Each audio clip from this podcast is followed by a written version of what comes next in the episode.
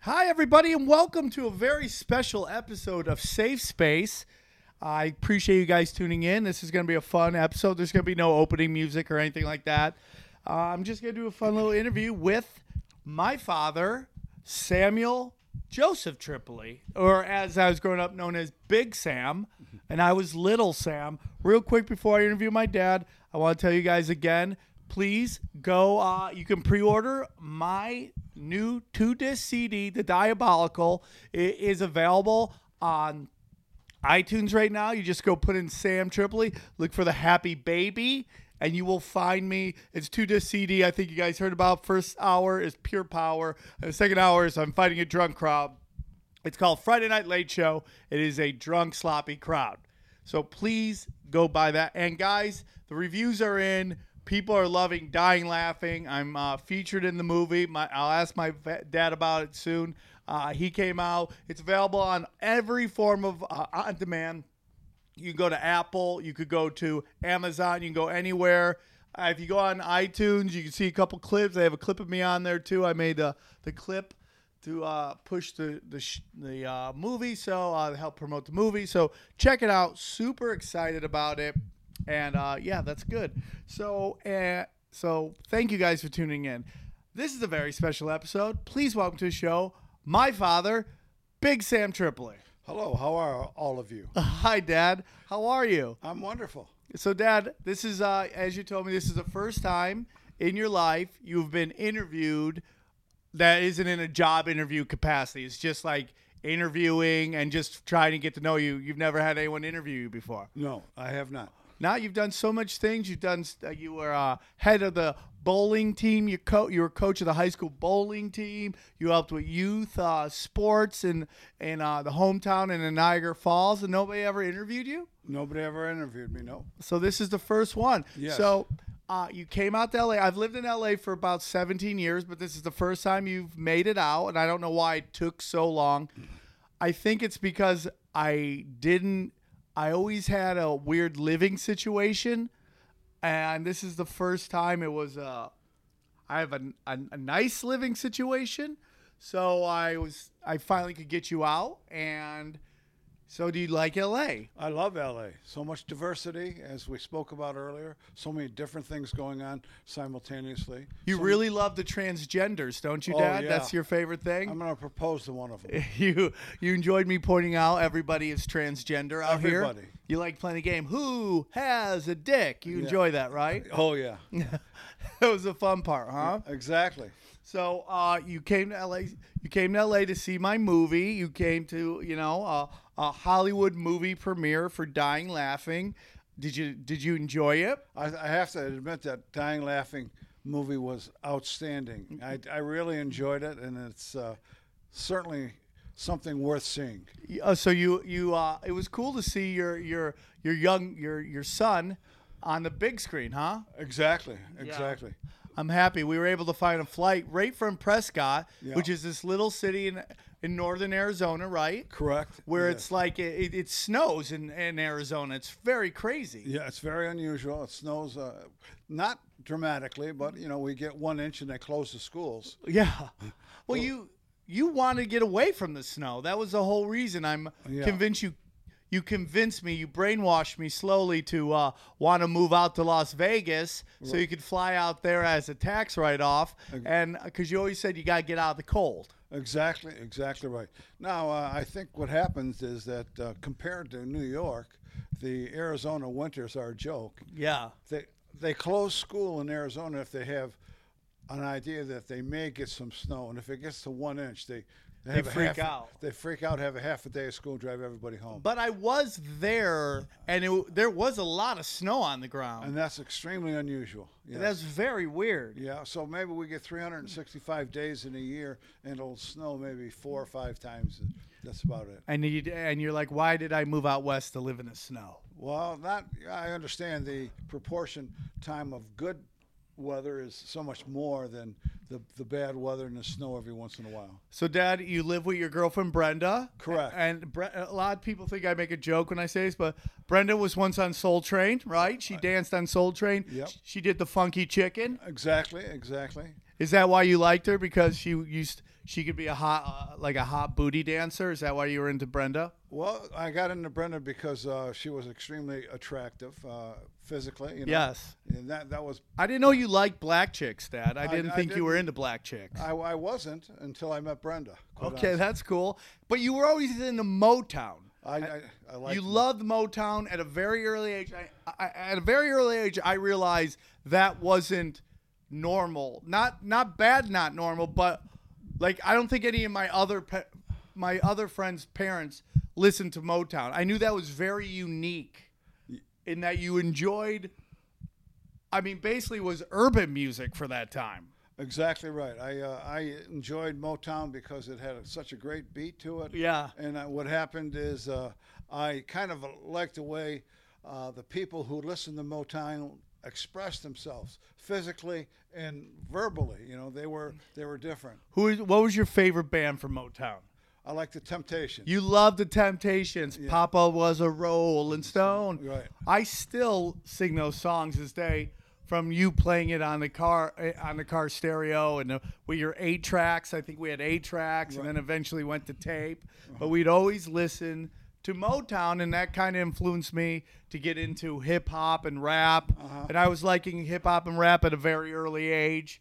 So it, you were def, definitely a trailblazer in that day, Dad. You were you were what they were called a wigger before they had that. You were into black music and black culture before everybody else was. Exactly. They uh, the Motown that I liked, the Temptations. I still remember their number one hit, "Ain't Too Proud to Beg." It was just unbelievable. Uh, So and that- Dad, let's get into. Uh, we'll talk. Well, I'm gonna, we're gonna start from the beginning. We're gonna work our way up, our way to this movie premiere, and we'll we'll have some fun doing this. I'm I've always wanted to do this with you, so I'm happy you're here. Um, so Dad, talk about me as a baby. What what was I like as a kid? As, as a child, uh, I couldn't have asked for anybody any better. Somebody who was uh, obedient, somebody who was sincere. I listened. Listened, yeah, and you, you were just great. Uh, there were no problem whatsoever. Dad, you only beat me once. You didn't really beat me, but you only spanked me one time. I remember. Uh-huh. And believe me, I, I would have kept score. Would you? All right. The only time you ever spanked me really hard was when I chucked Jason across the room. I grabbed him and I just went straight for like Olympic style sport. I- If, if chucking your baby brother was an Olympic sport, I would have gotten gold at that time. Uh-huh. Oh, yeah. Uh-huh. Because I had chucked him and you just went, I remember you went nuts. Yeah. And that was the only time you ever went nuts. Yeah, I tried to instill upon you and your brother that in this entire world, you only have one brother. Yeah. And- you and- always said that. And and I always wanted you to understand that family was so important. And I wanted you and your brother to have such a bond that you could always pick up the phone and call them and, and you guys could be together. It just didn't work that way. I, I remember finishing the basement so you guys could have your private space. And I ended up a referee. I used to go down there once or twice a day to stop one of you guys from killing each other. Yeah. Well, let's let's let's set the record straight. Stop me from killing him. No, that's true. I was undefeated versus my brother. My brother never won a fight versus me ever. We used to make up fake wrestling organizations so he, so he could have a new belt, like he was the TPP world champion, and then I would beat the shit out of him, and then I was the TPP world champion. Oh yeah, I remember that. Uh, I just couldn't understand it because maybe I just didn't understand the perspective of it all. Well, how you guys, in my opinion, had a decent place of your own in the basement with finished walls and your own TV, and it was nice and warm, and you guys were fighting constantly. I used to have to open the door up from the kitchen, say, "If I go down there, I'm beating you both up." And you would come down in your underwear, which is a common thing for you. You like to walk around in your underwear. Uh huh. I, I guess I'm going to get into therapy for that, for some strange reason. I figured it was my house, and if I wanted to put in wear my underwear only, I was going to wear my underwear only. we'll get into more of that in a few. So, um, Jason and I, I was I'm the older one. Jason's young one, even though people think I look much younger than him because I'm uh, much prettier. I see. And, But- and more modest, you know. Yes, one and hundred humble. percent. I am. Thank you, Dad, Yeah. for uh, for getting for understanding that. Um, you grew up in upstate. You grew up in Niagara Falls, That's true. Yep. and where would you meet Mom? I met my, your mother at a uh, bar downtown where everybody used to hang. Was mama uh, uh, mama's mom's dad was a, a police officer, Victor Bedorian. He was a police officer. That's Eh. correct. And so she was like the son, a daughter of a police officer. So she's kind of a goody two shoes a little bit. Exactly. Very. She was a very good person. She had so many good qualities. It was just unbelievable. And you were kind of like a, a slicker, right? You walk around in your white t shirt with your hair slicked back. exactly. Were you yeah. a troublemaker, Dad? Well, I I used to go looking for fights. you know. You used to like to fight. I used to like to physically get into it.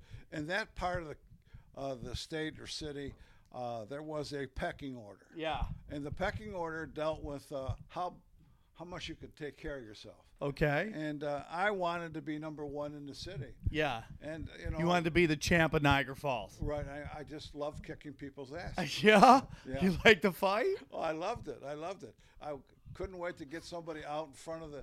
The name of the bar that your mom and I used to go to, or your mom, I, where I met your mom, was called the Club. Yeah. and it was owned by an Armenian. Oh, shit. Yeah, Eddie Gugashin, his name was. Eddie Gugashian owned the club, And, uh, and that's where my mom hung out. yeah, and uh, that's what I kind of met her there. I kind of met her there uh, when she was uh, just hanging, hanging out, and I had noticed that there was a black and blue mark underneath her arm, Somebody uh, on her On- under underneath her her- eye. on under her eye. Hold on, someone. My mom had a black and blue, uh, black and blue eye. Yeah, underneath there. Yeah, I didn't know that. yeah, that's how we met. And what happened is, um, I walked over. So you knew she was a good listener. Is that what you're saying? Yeah. yeah. Okay, go on. And and wh- wh- what happened is uh, I asked what was going on, and uh, she was reluctant, but eventually I got out of her that her boyfriend had hooked her with a right hook and, and gave her a What? Black, yeah, gave her a black and blue mark. So I said, ah, I can Oh, accom- this is your end. yeah, I can accomplish two things here. I could kick somebody's ass and and perhaps help this girl that I barely met, you know, at this this Yeah. particular time. Yeah. So I he walked by and I grabbed him by the neck and I Watch the table, Daddy. You And- can hear a- and what happened is I brought him to your mom and I said I understand that something happened between you two guys. Is that right? And he got a little nervous because he had seen me kick about 20 people's ass yeah. and he thought that maybe he was the next one. And Yeah. I was I was hoping to do that and I had him by the neck, you know. Holy, dude, what are you, the transporter? Yeah, right. And what happened is uh, there's a couple things I want to go over with you. Dad, you were Liam Neeson before Liam Neeson in the movie Taken. You Yes. just fuck people up if they fuck with your family. Ex- exactly. I love that. And what happened was uh, I had gotten him over to speak to your mother, and I said, I want you to say a couple things to this lady. I want you to say you're sorry. And so he said he was sorry. I want you to say, I'll never do this again. And then he said that. I said, I want you to let me know whether I should take you outside and kill you. I was, should I kill you and, and beat the shit out of you? Yeah. No, I'm sorry. I'm sorry. I won't do this again. I said, I'm, I'm, I'm going to be looking for you every weekend. And if I see another mark on this girl's face, you can count your, s- your days as numbered because I'm going to put you in a box. It was just that simple. So you beat you beat the crap out of him. Here, you gotta lift your mic up just. A little I, I, bit there. be, I, I just gave him a taste. I didn't, I, he didn't, he said yes too many times to me. So you gave him a taste of an ass kicking. Yes, I gave him a taste of it. Yeah. yep. I, I'm surprised he even did that to your mom because your grandfather was a cop, and uh, Yes. he could have. Your grandfather could have made life pretty miserable for him. Right. But I guess what would happen is that your mother wouldn't say anything to her father.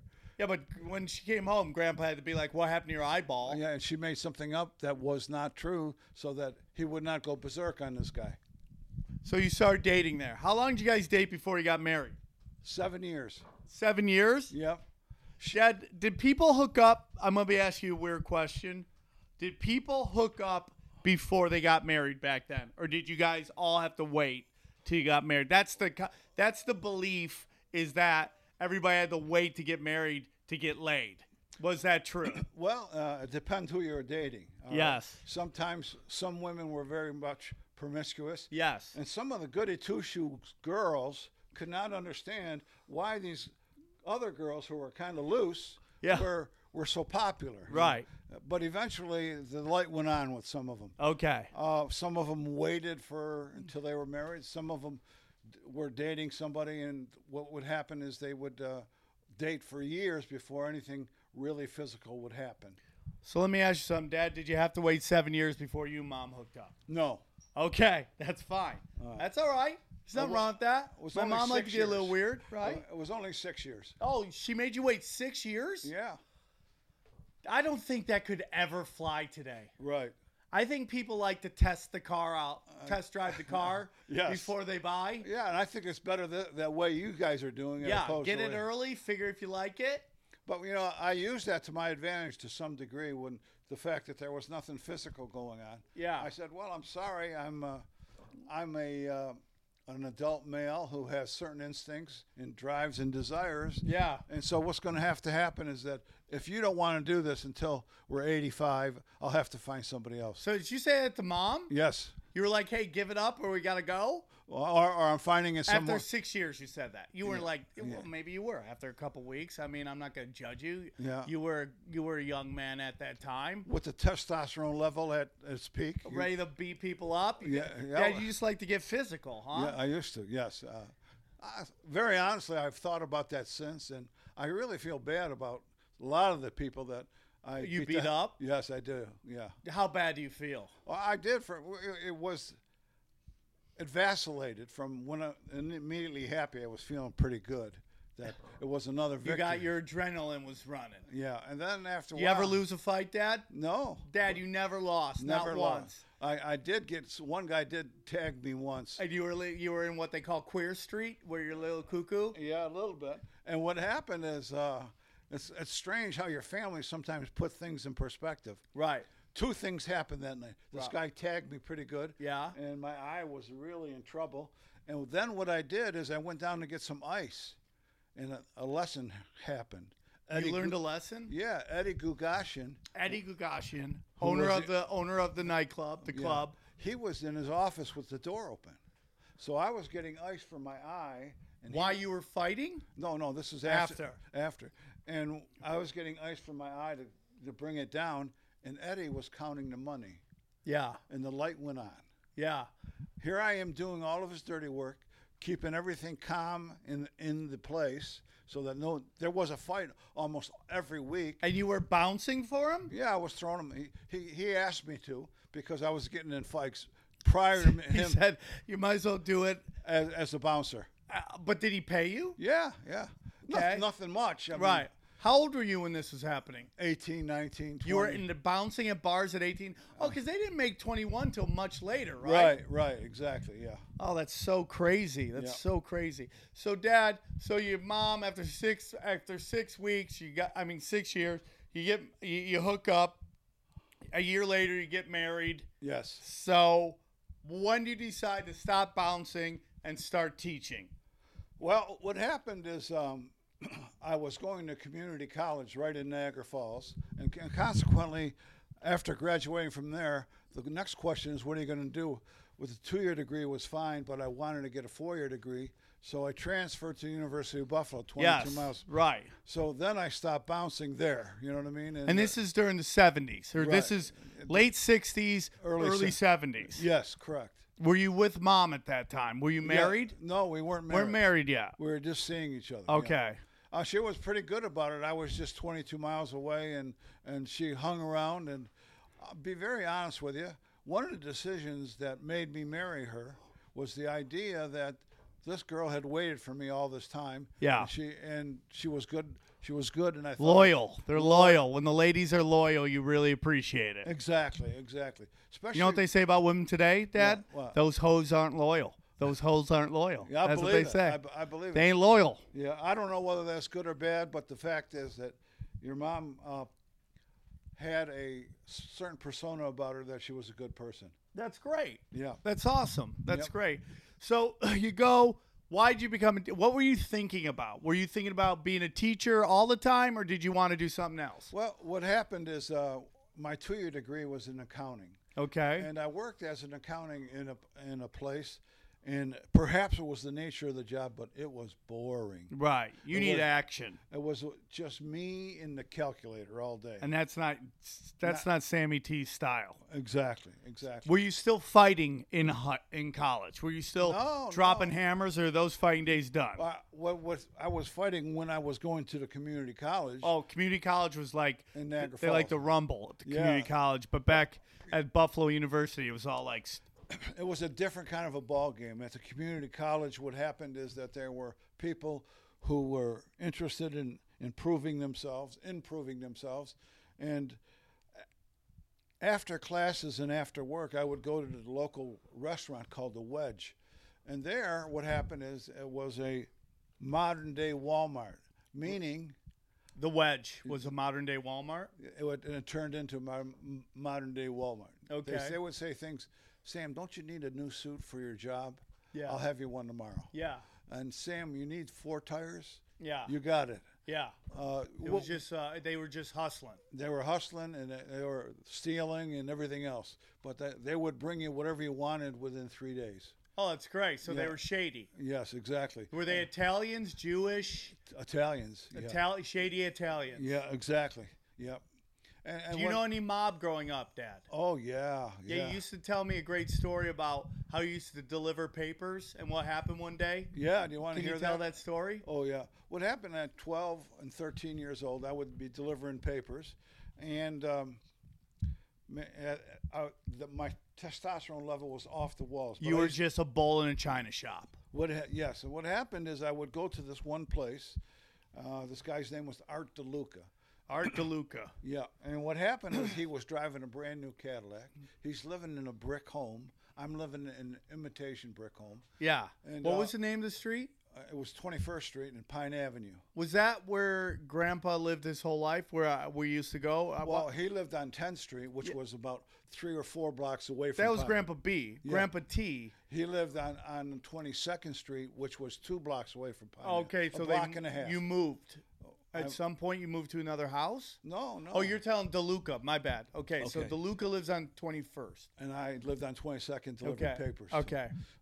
And what happened? He says to me one day, Sam, and by the way, he was tip, tipping me equivalent of 10 bucks.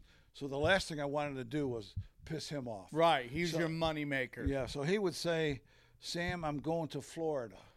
Uh, for the next three weeks, don't deliver any papers. He would pay me in advance. He'd tip me in advance, so I wouldn't. He goes, I will call you when I get back from Florida. Perfect. So now, now this is a man who took the winters off to go to Florida. Yeah. To me, that translated into money. Yeah. He's driving a brand new Cadillac. And when I used to knock- Ballin'. That's what the kids call ballin'. yeah, yeah. And what happened when uh, I used to knock on the door to get paid when he was there, a different beautiful woman would answer the door half naked. Oh, and you were just 12 years old. 12, 13 years old. Boner City, right? Giant boners. Yep. I said, holy cow. This guy, this guy lives in a brick house. He drives a brand new Cadillac. He's boinking all these beautiful women.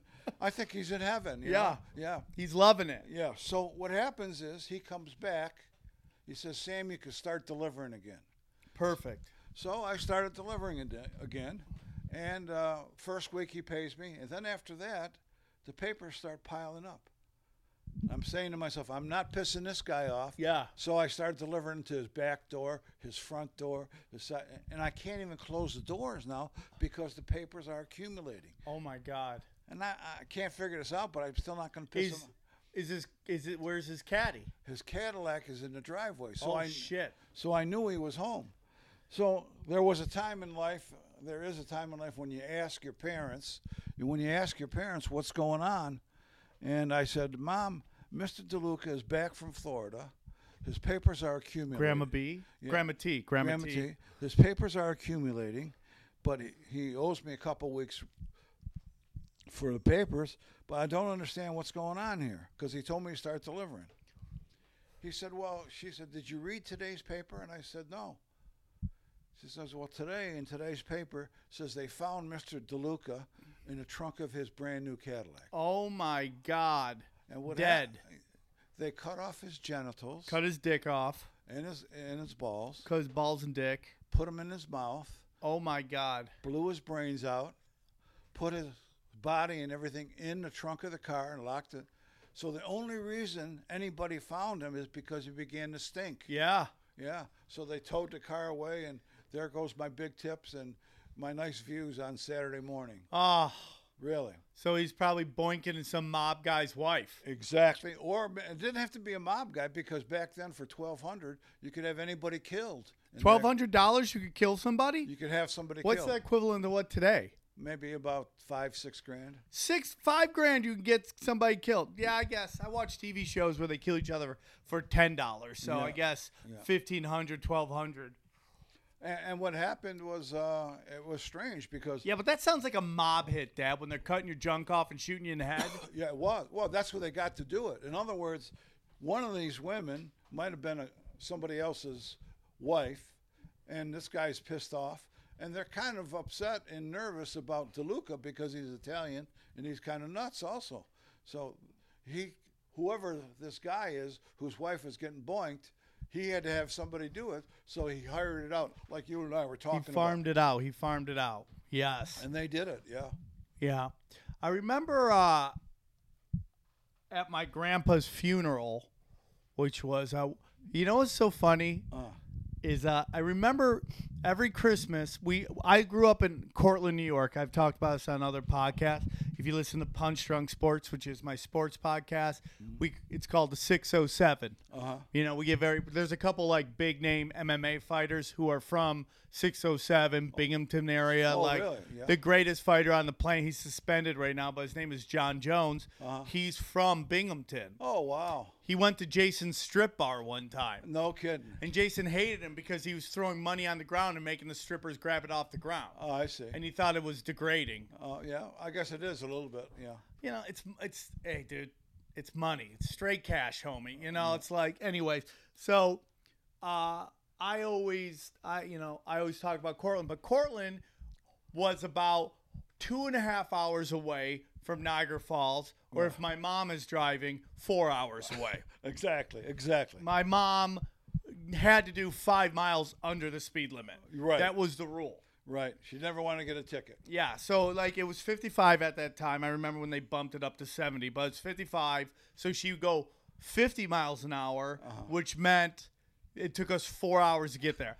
But I, I remember every Christmas, it was very, you would got, we would leave the day before Christmas so we could be in, in Niagara Falls on Christmas. Right. And you guys had convinced us that Santa Claus came a day early for us a day early for uh, even though like eh, even when I believed in Santa Claus, the notion that this guy who has a huge day in front of him, Uh, getting ready to service the world, Right. would s- would spend one day earlier running to forty Mildred, in Cortland. Yeah. yeah, Yeah. to, to um give these two brats their Christmas. But you know what? It, it was great, and I always appreciate it. We would always drive there every year. We do it probably two or three times a year. We go winter, and we'd have to hear about from mom about I'm getting so tired of driving in these winters, and then we do summers. you know, and uh, Grandma T. Died when I was relatively young. She'd gone into surgery and didn't come out Right. which was sadness, and that was the first time that I felt death, Oh, really? which was very. I nobody died. Oh. Well, mom had a cousin who died earlier, but I didn't really know him, yes, that's true. It was a boy. Yes, you're right. and he- the name escapes me right now. Yep. I know who you mean. He died, and that was the first relative that died. But then, you know, the first person in your life who you love is usually your grandparents pass away. Exactly. And yep. so that hurt. But then Grandpa B passed away, and that was like devastating at that time because I Oh, was yeah. much older, Right. And I knew them, and he was like kind of the patriarch of the family. But I remember you telling me that like his funeral, and mom would probably kill me if I said this, but I always thought it was such an interesting thing, you know, that like within any man there's both a, a, a good honorable side and a shady side Uh huh. and that sometimes we get defined by our good side and taken down by our s- shady side Exactly. instead of everybody just realizing we all have a little darkness in us and a little shadiness in us. And True. I remember you telling me that half his memorial, one side was the Niagara Falls Police Department, Yep. and the other side was the Niagara Falls Mafia. That's they true. all sat out and because, you know, and uh, I never judge it. And I thought, you know, I always felt there was a very fine line between walk between cops and and, and criminals Exactly, and you're right. You're and they're absolutely they're right. both on and uh, you know it's like I'm not going to judge anybody. I, you know my whole feeling is this: if you don't hurt another living being, you don't uh, steal from people, and you don't uh, harm children. Yep. That you could do whatever you want to. You know, Uh-huh, I I right. think most crimes are just there so we could put people in jail, so people in prisons can make money. Anyways, so we used to go there all the time. Um, so I get bored. You, we moved to Cortland. You moved to Tully first, which is this really dinky town next to Cortland. Jason's born. Mom's having a kid. You leave school. You get fired from work for leaving too early because you just left and they fired you. So now you got two boys, Jason and I. How were Jason and I different as kids? Well, I think uh, Besides one being incredibly good looking, Right. and the other one being about genetic Jason now? garbage. Oh, go on. Well, I, I think uh, Jason was uh, pretty questioning, and uh, he uh, felt that he didn't have to follow any rules. And you, on the other hand, was somebody that I could talk to, and somebody who understood that there needed to be a certain amount of continuity in in our family life. Well, Jason, uh, Jason, and I love my brother. We we fight all the time, but I love my brother. I love him, and I know you you know you love him too. And uh, Jason, in my opinion, was and he would totally give a different take on this, but I always felt he was the chosen one, and not not that you guys showed favorites or anything, but he was great in school. He was great at athletics. He had a lot of girlfriends. I and we'll get into this in a little while. Like he was on a roll, you know. Uh, he was. I tell everybody, Jason was the we called him the, the Bo Jackson of white sports because he was awesome at bowling and he was awesome at golf. Like he was the best in the state at both of those at one point. He was just genetically gifted like that. Where I was, I flunked first grade. And I don't really, I, I'm I, that doesn't. Bo- I do bring it up, but but it doesn't bother me. I remember at the time it was devastating Uh-huh. and it was rough. Even though in the long run, it probably worked out better for me. You know, the people I grew up with are lifelong friends, and we're still friends to this day. But it was devastating. Why? I- why did you guys hold, help hold me back? Which I'm fine. with. Don't don't get like worried that I'm angry about it. All right, I'm glad that you asked that question. Uh, this this was a debate that your mother and I had for some time. Yeah. Your mom at that particular point knew very little about formal education. And what happened was um, it came to us through your teacher that you should be retained. What what was the reason? Was Uh, it that I was slow? No, you were immature. What what did they say I was doing that was immature? Well, uh, the fact that you were unable to uh, keep uh, your concentration for any length of time, according to them, uh, you were having a little bit of t- a problem with grasping certain concepts.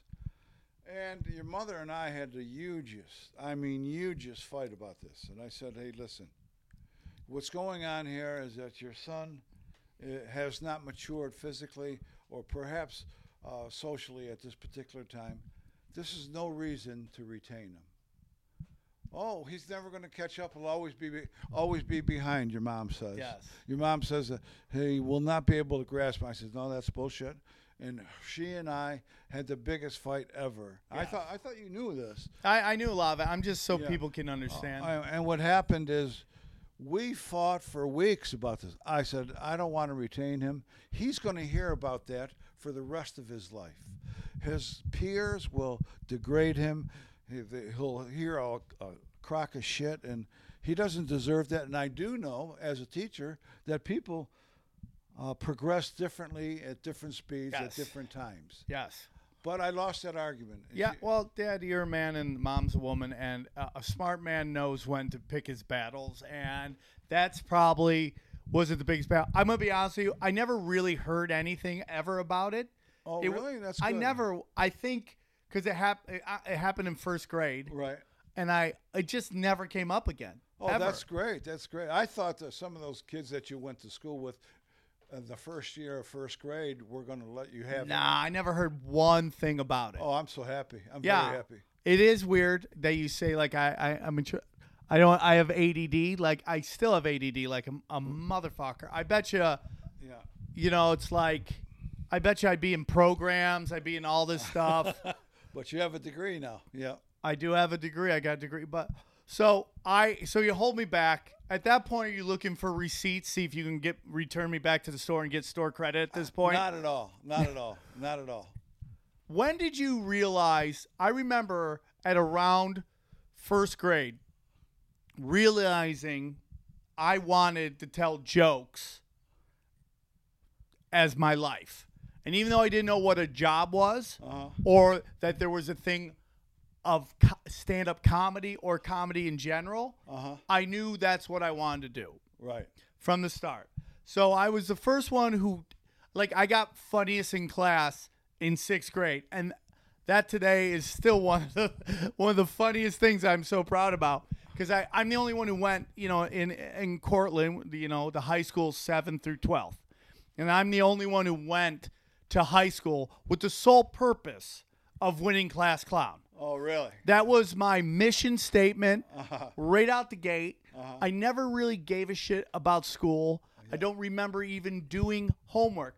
One thing I do remember was when it was in fourth grade, I had to do a book report or a study, and you basically had me do a study on hooker chemicals because a lot of people might not know about hooker chemicals in Niagara Falls. We'll do this real quick. Is that there was this giant corporation at a big factory there that made a lot of waste. Yes. And they bought this land and buried all their toxic waste in the land. Exactly. And then it's then sold the land, and people built houses on the land above the toxic waste.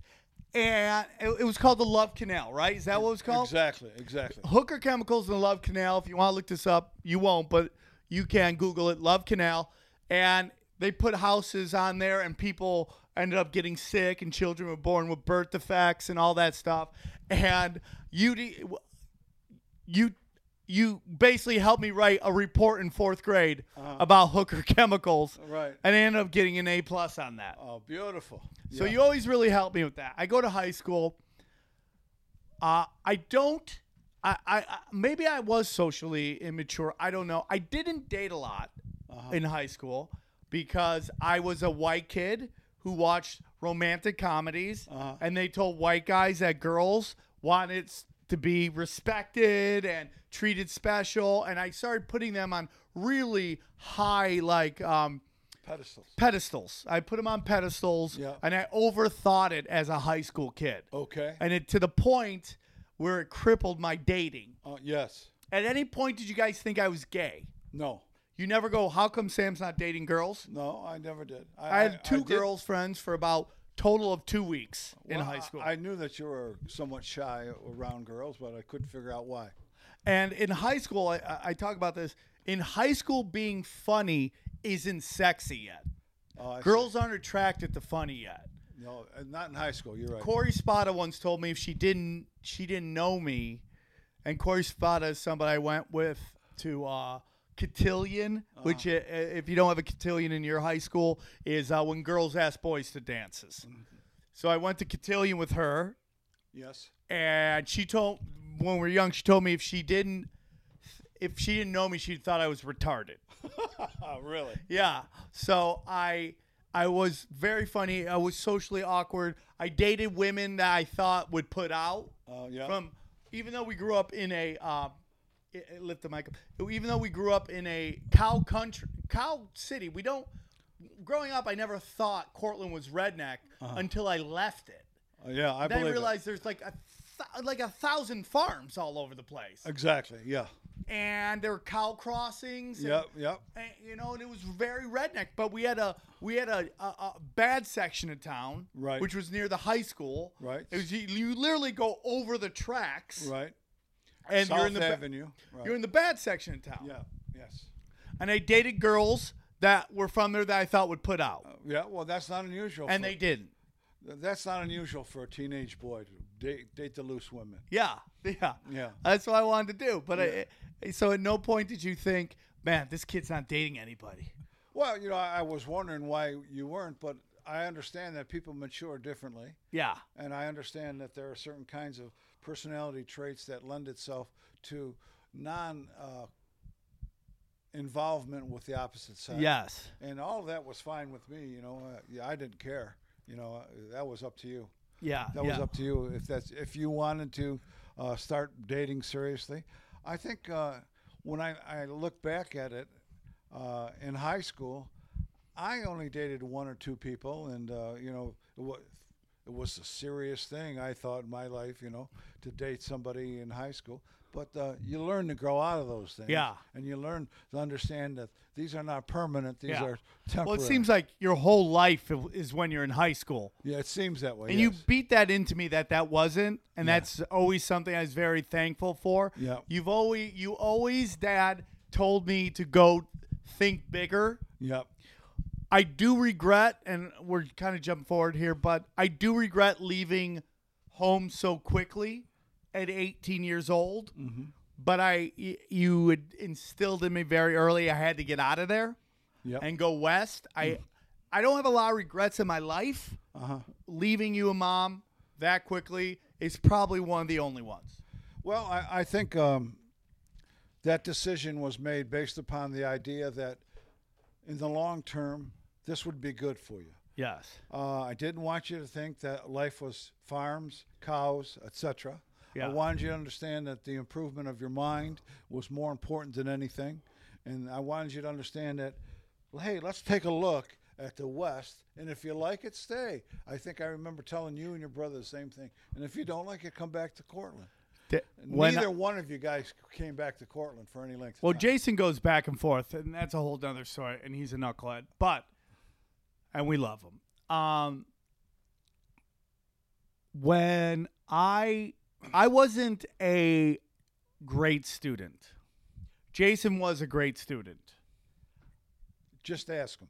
He'll No, tell but he was. He was a he was a good student. He Jason is very good. Him and I are very similar. He has he has uh, traits that I don't have, and I have traits he doesn't have. So, w- when did you go? Oh, ki- our kid might be a little off. Was there any moment where you thought this kid isn't the Bryce bulb on the tree? you. Are you talking about Jason or you? Me. I never came to that conclusion. I never came to that conclusion because, fortunately, I had worked in education. I understood, even in the beginning of a school year, how a kid Yeah. that was one of my students would grow substantially in maturity, intellectually, and, and personality. So I knew that thing was coming.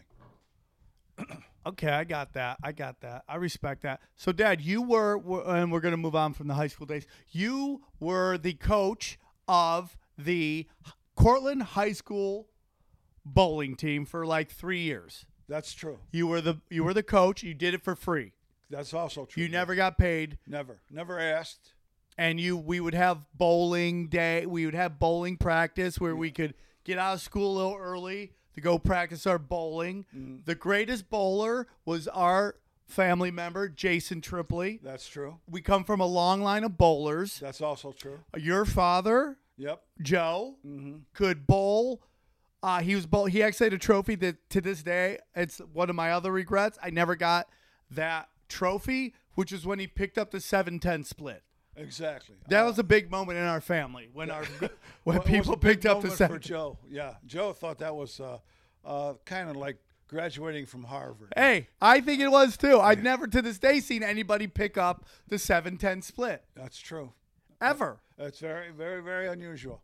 You know, and Joe just loved to bowl, and he came from a family where the siblings were in two digits. So you had to do something to stand out. In this little town he came from, there was a eight-lane bowling, and it was very important to him to be the best bowler in this little town. Yeah. And then he moved to Niagara Falls. He wanted to be the best bowler in Niagara Falls, and and bowling was a big big thing. Bowling is a big, big thing. I love bowling. I wish I was in a bowling league here. Everybody always wants to do it, but then nobody follows through on it. I'm gonna do that. I'm gonna Mm. follow through on these things. Well, yeah, he uh, he he used to bowl three or four times a week. That's how much he loved it. But you know, that's fine. I mean, Yeah. as far as I'm concerned. But uh, I just wondered sometimes whether there was a little bit more effort on bowling and not quite as much effort on being uh, supportive. Uh, uh, he was more into bowling than being a supportive person. Yes. Yeah, I, I think I realized that later on in life that grandpa wasn't perfect. Uh huh. You know, well, nobody is. Yes, that's true. both my grandpa grandpas tried and they were very uh, shady, Uh-huh. but they were good people. You Right. know, not getting t- too much into all that. Uh, Jason was the number one bowler. You to this day still don't believe that he could bowl 300s with both hands, even though he confirmed no that. way. Yeah. No, not even close. I'll give him ten to one if he wants to bet hundred bucks, and he can bowl ten games left-handed. I don't know if he could still do it, but you know, what people don't understand is that Jason, at even 14, 15 years old, was working at court lanes, the bowling lanes. But he was bowling right-handed, Sam. But he was there so much, I Oh, could see how he yeah. could eventually learn to chuck a ball with a left hand. Well, let me just say this to you: there'd be no reason why somebody who averages 200 at 14, 15, and 16 would want to start bowling left-handed. You understand what I'm saying? Yeah. Well, there, there'd be no reason for that. It- It's not like he's in a major you know, switch hitter. The Yeah. lane the lane doesn't change from right to left, you know. But uh, he was a phenomenal bowler, and He was the best bowler. He had like a 250 bowling average. Or he, no. No. what was he? I uh, he had a 208 average. 208? I don't know, Dad. I remember him bowling better than that, but maybe I'm wrong. You are. Uh, I uh, I got voted most improved because my bowling average went from 158 Uh-huh. to like 180, nice, very nice, and my highest thing I bowled, I want to say, is like a 278. nice. That's the highest I ever bowled in my life. that's that's phenomenal. If you remember me at, you, I still this day talk about going to county one time. We went to county Uh, and we just destroyed the other team. oh yeah, the Cortland bowling team was the best. We won the championship. Yeah. It was just unbelievable. I mean, the, nobody even got close to us. And uh, I remember how we decided who dis, who bowled the following day. We would have practice. Five, top five. Right, right, a top five. And if you fell under 150, the next guy got the bowl for you. Right, exactly. And Chad Sincata wanted the bowl so badly, I almost threw it. And so it could go yeah, because he just wanted it so badly. But then I'm like, I don't want to take a break. yeah, Tony Gerardo did it. When he wasn't in ski club, he did it too. uh-huh. So yeah, man, Dad, I gotta tell you something. I was so proud of my bowling and so assured that I was the best bowler on my podcast Oh, really? Yeah. that I a friend of my podcast named Ari Shafir, Uh-huh. he challenged me to bowling, Oh, good. and we did something called a bag of bets. Okay. And basically, we bet that he couldn't. b- We start off at three times, three games. He said he could beat me once, and like an idiot, I let this motherfucker get me to go five games. Oh, And that's where I fucked up. I got you. And I lost on the third game. Oh, I see. And uh, I had to watch two hours of gay porn. it was horrible. I imagine. I It was horrible, Dad. Oh, jeez. It was, uh, yeah. Uh, we actually have a, there's actually a video you can watch Yeah. of me having to watch it. It's traumatizing. Oh, I remember the time you beat me over there, and uh, you were going nuts. Yeah. Yeah. Uh, oh, I beat the master. Yeah, oh God, you had a terrific time. That was great. The old I think man. You shot about a two thirty. Yeah, I got Two you. thirty or two forty. I got you. Yeah, yeah. That's That's why fine. when I lost, I felt I left, I let the family down. Oh yeah. So I go to co- I go to so we're going back to school. I graduate. uh, it's so funny. I called my. We were talking about Carissa Taverone and her Yeah. family, and I'm like, we should see how Chris is doing. She's friends with me on Facebook. We called her just to say hi, and you told Dana I called her, and I got in big trouble. Oh yeah.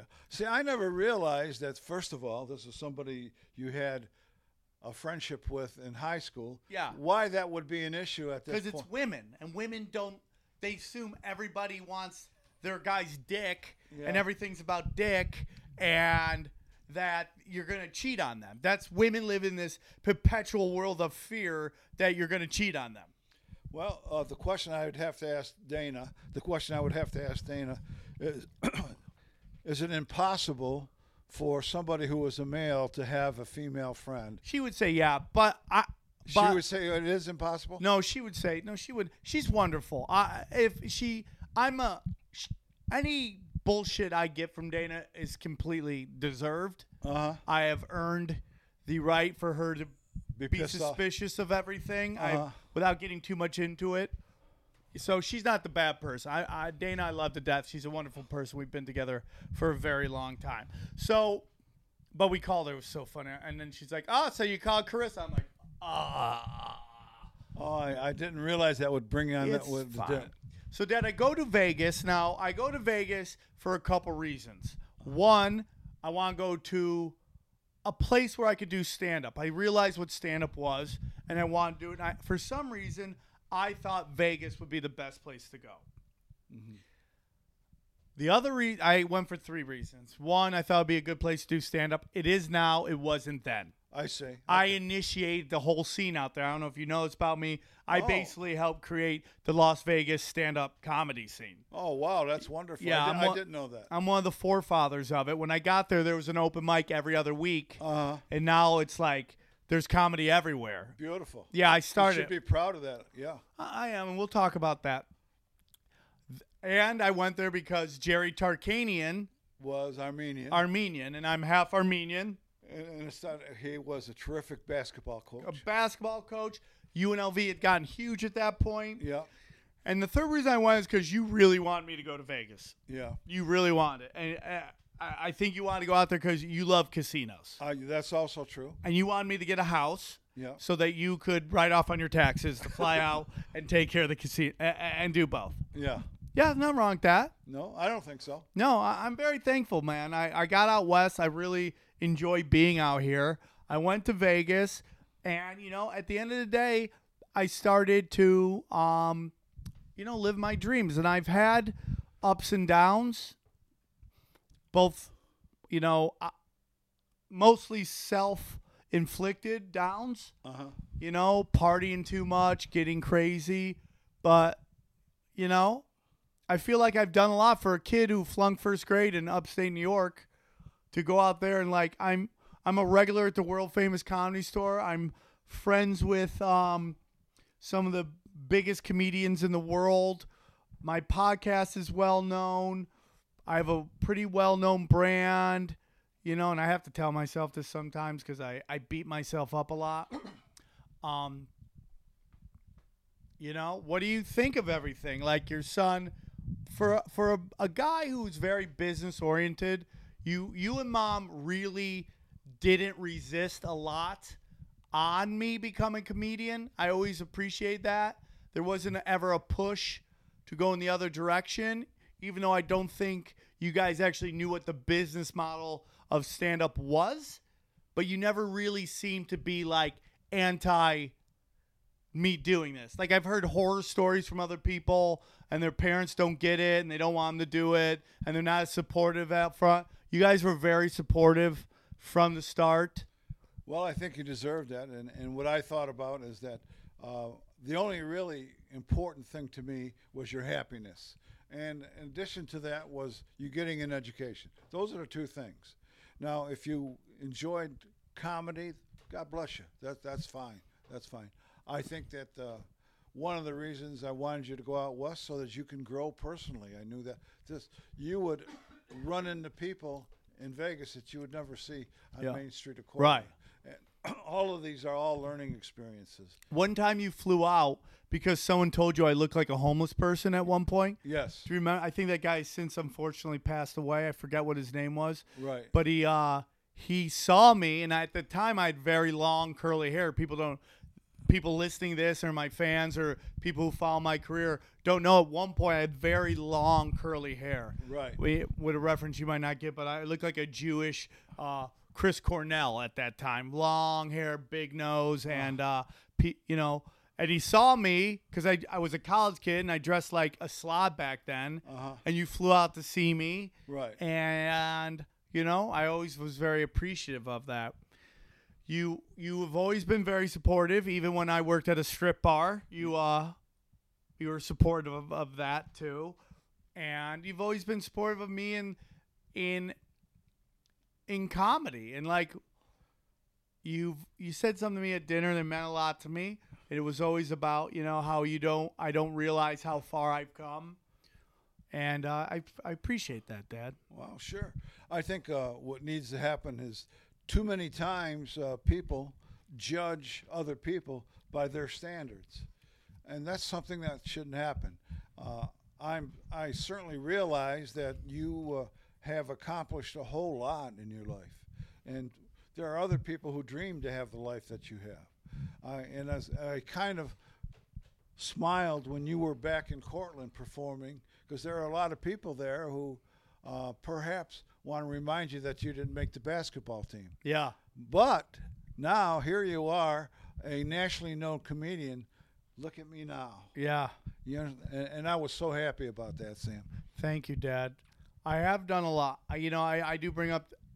I, I just, I was a square peg in a round hole in high school. I never really. There's nowhere to explore. There was only one teacher that ever was really support, and they were all great. I'm not saying they were bad people. You know, and I'm very um, sensitive about teachers. You and Mom were both teachers. So I'm very sensitive about the treatment of teachers. I don't like how people treat teachers. We want better teachers and we don't want to pay them anything. That's been done systematically by the m- masters of mankind. I think they want a dumb population so they don't want to pay anybody to do the job. That's my opinion. So when I hear people get, you know, talk a lot of shit about teachers, it, it upsets me a lot because Me I'm too. very, Yes. very pro teacher. Of course. But Dad, you were always very supportive of me. I, a couple memories I'll say about you. I remember one time when I was about to leave to go to school to Vegas, that I was working at a gas station in Groton, Um, yeah. and the last day, right before I'm about to leave, there is a knock on the door, and the sh- it's a sheriff from Groton. And the sheriff is like, "Hey, can we talk to your son?" And I'm leaving the next day to go to college. Right. And what happened was is that I had been accused of stealing money from this gas station. Uh-huh. And I didn't steal money. I might have been off. I might, you know, I might not because of my attention span. I might have given out more money than I, I meant to do. And Yeah. Mm-hmm. It was off a little bit here and there, but I never stole money. I would never steal from a job. That, that I have a little integrity. So I get called. The sheriff ha- makes me go there, and you come with me, and you basically are my lawyer in this moment with this. ki- So the cops there and the the manager of the district, and he's coming in trying to drop hammer on me because he thinks I stole from his his his store. And you start looking over all the paperwork, and you discover that the the all the write-ups have been r- recently written like the person wasn't even smart enough to put fake dates Yeah. on the write-ups I remember that. so all the write-ups were from that day in which he said i stole three or four times right. Right. I So- remember that. Yeah. while everybody else is playing checkers you're playing chess and you got me out of it because it was more than obvious that it was not it was it was a setup Right. And this guy knew I couldn't fight this, so he's gonna grab all this cash, Uh-huh. blame it on me, and I got out of it. right. And I was always very, very thankful for that. Oh, sure. I still remember that, and I'm very glad I could help. Yeah, it was. Uh, I remember you doing that for me, Mm-hmm.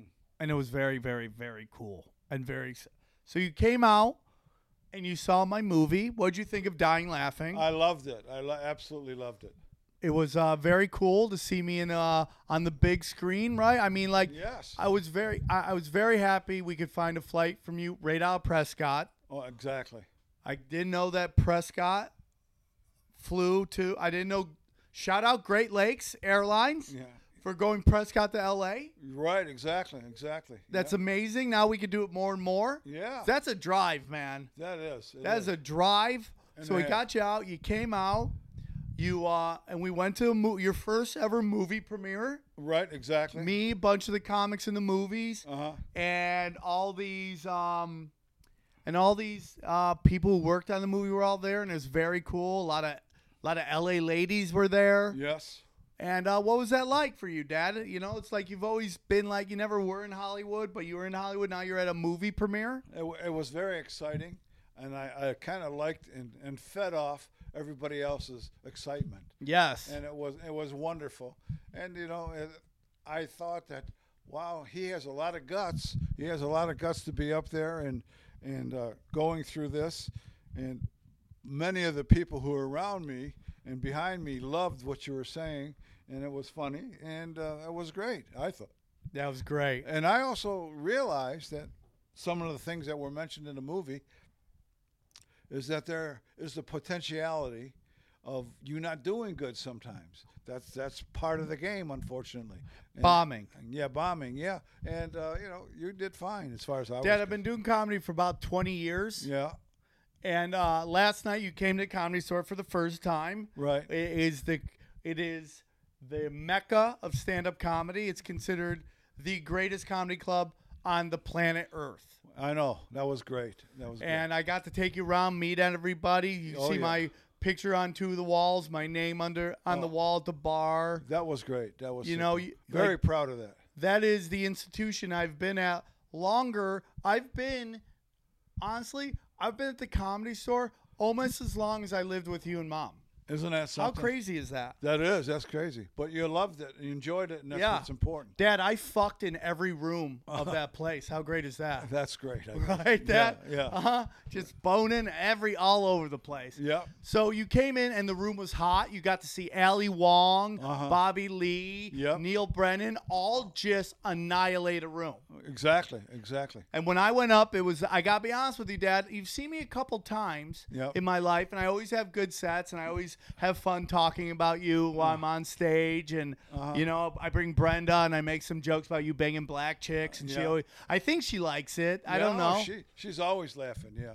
She always enjoys. it. yeah. So so I gotta be honest. I was a little nervous, man. I kind of stumbled out of the beginning because I got very nervous. I was like, because the main room at the comedy store is just a giant, giant room. It's huge, and when it's packed, it's just it has a different vibe. But there's a lot more pressure Uh-huh. in that room than any other packed room I play. And is that what got you nervous?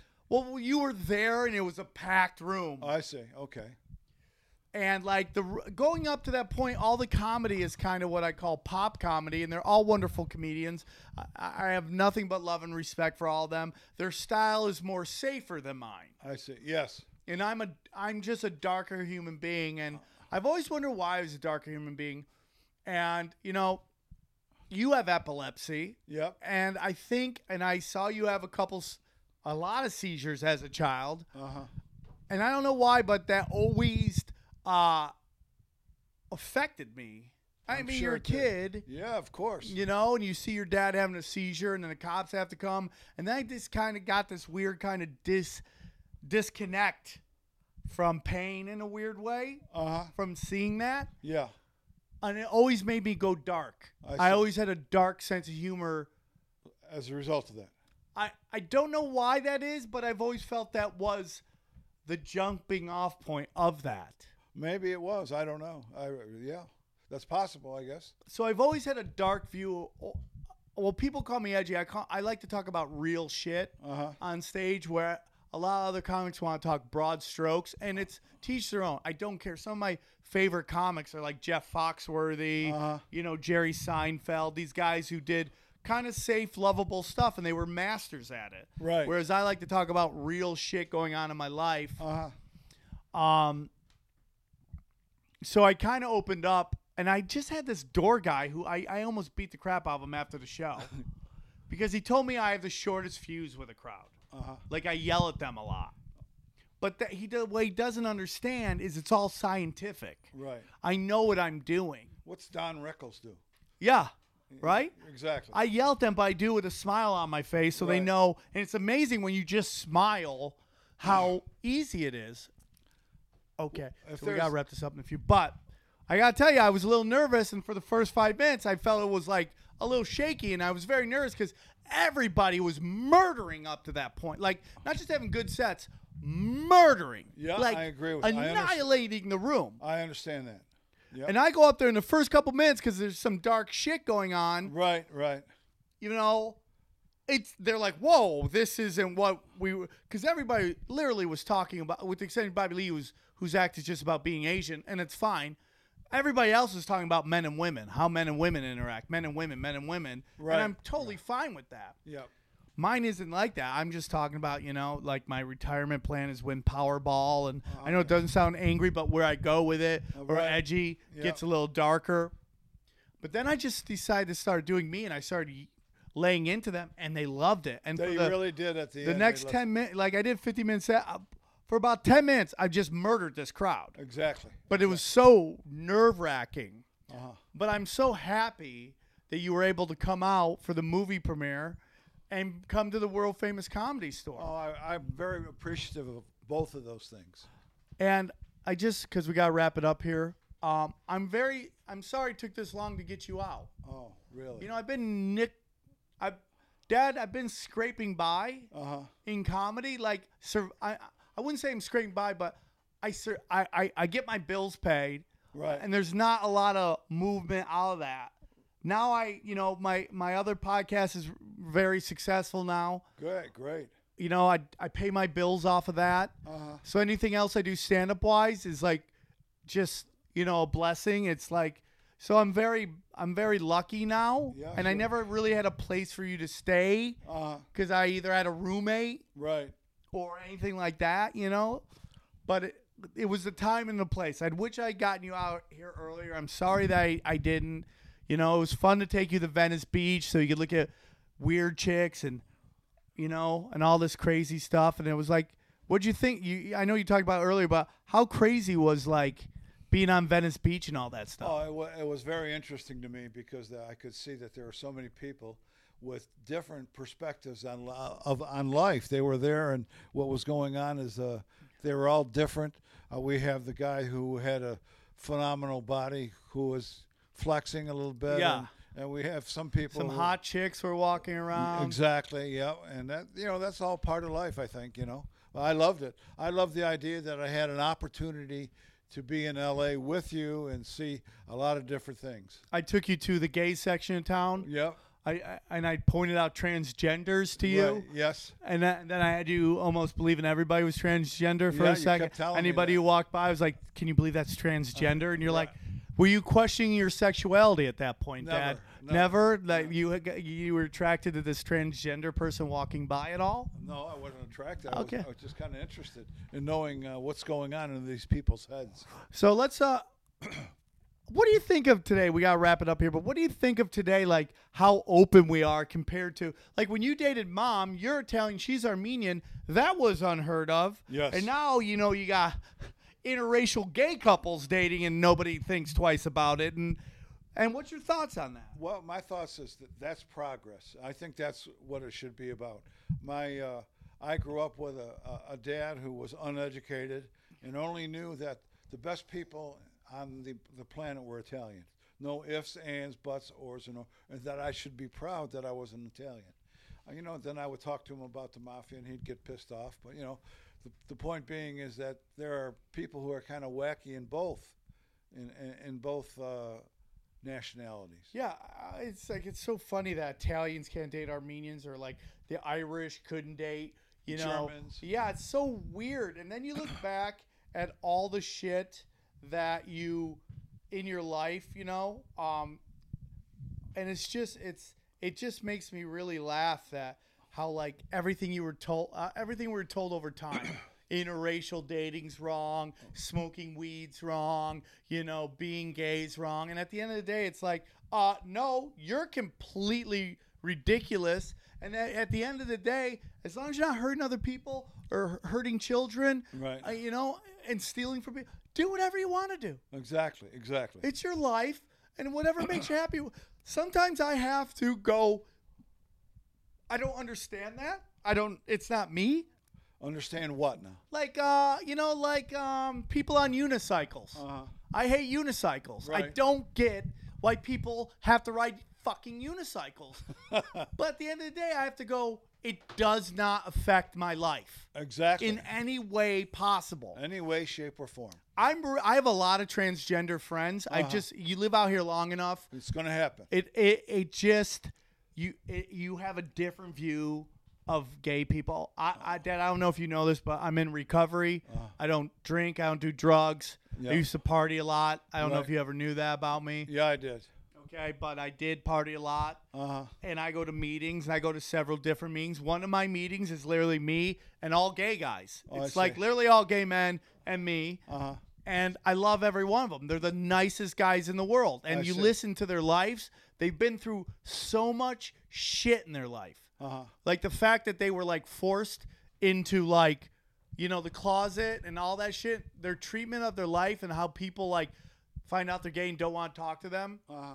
like it's heartbreaking. Really is. So then you live out here in a while, you just realize people are people. Exactly right. And it's really laid back and I'm very happy. I always wanted to take you down San Marco Boulevard and just see how you would react to the whole thing because it's because you thought San Francisco was gay and I'm like no, Uh-huh. Santa Monica Boulevard is the gay. It's the where it's you couldn't get gayer if you and then my joke is you couldn't get gayer if you were in a unicorn's asshole. Uh-huh. I see what you're saying. Yeah. so you came out, Dad. You had fun. You went to Commerce Casino. You wanted to do that very badly. Yes, I did. And how was that? That was good. No, I didn't win, but I had a good time. You and just Asians, a lot of Asians. uh, the ta- table was loaded with Asians. just you having Vietnam flashbacks. Yeah, exactly. Dad, exactly. were there a lot, are, there's not a lot of Asians in Arizona, right? No, there isn't. That's so weird, right? It really is. Yeah. That w- I have one guy at the poker room in Bucky's. That's Asian. He's a cook at a. What do you guys call him, the donger? No, no, no. They're pretty laid back. Yeah, I like him. He's a pretty good guy. Yeah. Well, Dad, I've always wanted to do this interview with you. I had a great time. Can you believe it's over an hour? We've been just chatting. Shooting the breeze for over an hour. That's well, fine. uh, Yeah. Dad, I, I can't tell you how much I love you. It means the world to me that you came out for this. You know, I've always tried to, uh, you know, make you proud and, you know, do the best I can. I've made a lot of uh, bad business decisions in life in terms of how to deal with people that now I understand that I wish I could have gone back and tell myself about. But as far as I gone, I've done the I've done pretty well. I'm very happy with my life and you know, and I'm I just wanted to thank you, Mom, for everything you guys did for me. Oh, you're more, more than welcome. The only thing I can say is that, and I want you to still always remember this you've never disappointed me. Never. Well, I love you, Dad. I love you too. Samuel Joseph Tripoli, thank you for being a guest on Safe Space. Oh, yeah. And uh can't wait to have you back and uh, you know, glad you came out, buddy. And uh, we'll do this again sometime. for sure, Dad. I love you very much. I love you too. Bye, everybody. Thanks for tuning in. Uh, next, w- I know you guys love also listening to Tinfoil Hat. This week, I'm very excited from the higher side chats. We have Greg Colwood coming on, so it's going to be a big episode. You guys love Tinfoil Hat. I'm so thankful. It's a it's an interesting podcast. I never know who I'm going to have on it. I get so nervous, and then somebody amazing just pops up. People love it. So, man, thanks for tuning in. I hope you guys enjoyed this. I hope this wasn't too much inside baseball, but you know, if you if you know me, you just learned a lot about me. So now you know some more. Your support is great. I love uh, all, everybody who listens to this. Thank you guys so much. I know you can listen to a bunch of other things a thousand times, and you, the fact that you even check out just me talk to my old man means the world to me. I love you guys very much, and we'll uh, see you in a couple days. Take care, everybody. Beautiful.